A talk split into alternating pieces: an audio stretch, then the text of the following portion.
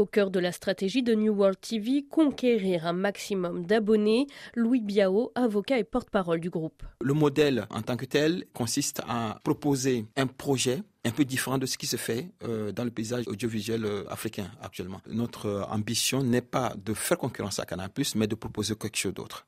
En l'occurrence, euh, nous, on a considéré que dans un petit village perdu au fond fond euh, du Sénégal ou de la RDC, eh bien, euh, les gens n'ont pas suffisamment de moyens. Et donc, Nimo TV propose des prix extrêmement compétitifs. Ça dépend des pays. nous avons des abonnements qui vont de 500 francs CFA à 1000, à 5000, ça dépend.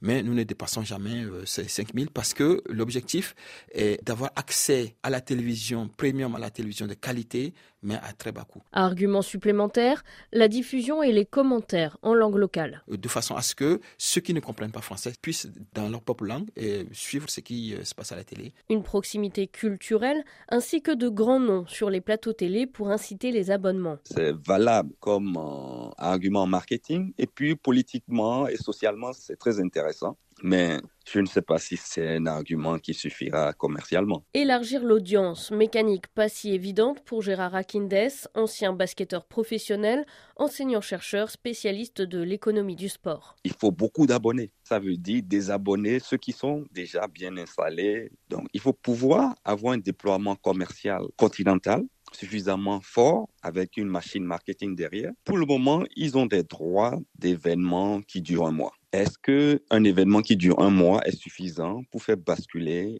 les abonnés de Canal+ vers leur abonnement? La seconde question, c'est est-ce qu'ils ont la capacité d'être présents au niveau programmation à la dimension que Canal+ a aujourd'hui? Et il y a un élément aussi important, c'est les droits des grandes compétitions européennes comme la Champions League, la Ligue anglaise, la Ligue française, espagnole, qui sont très suivies et qui sont sur 9 mois, 10 mois. Est-ce que World TV va être en mesure de compétir pour ces droits-là? Des droits très onéreux, ce qui rend le retour sur investissement difficile. Par le passé, d'autres s'y sont cassés les dents, rappelle Gérard Akindes, à l'exemple du Zimbabwe, Kwese Sport.